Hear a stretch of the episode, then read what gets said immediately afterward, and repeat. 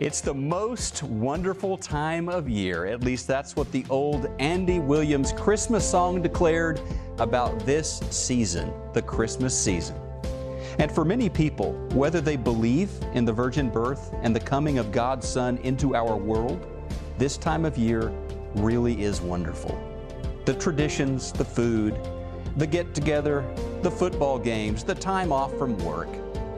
But what did the arrival of Jesus mean to those who were right there, who were part of the original Christmas story? In the Arrival Message series, we're going to look through the eyes of Mary, that teenage girl who would carry God's Son in her womb.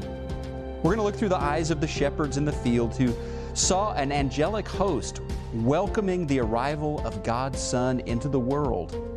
And we're going to look through the eyes of an elderly prophetess named Anna who had been waiting and waiting for the arrival of Jesus her whole life. For us as believers, the most wonderful time of the year is any time you say yes to Jesus.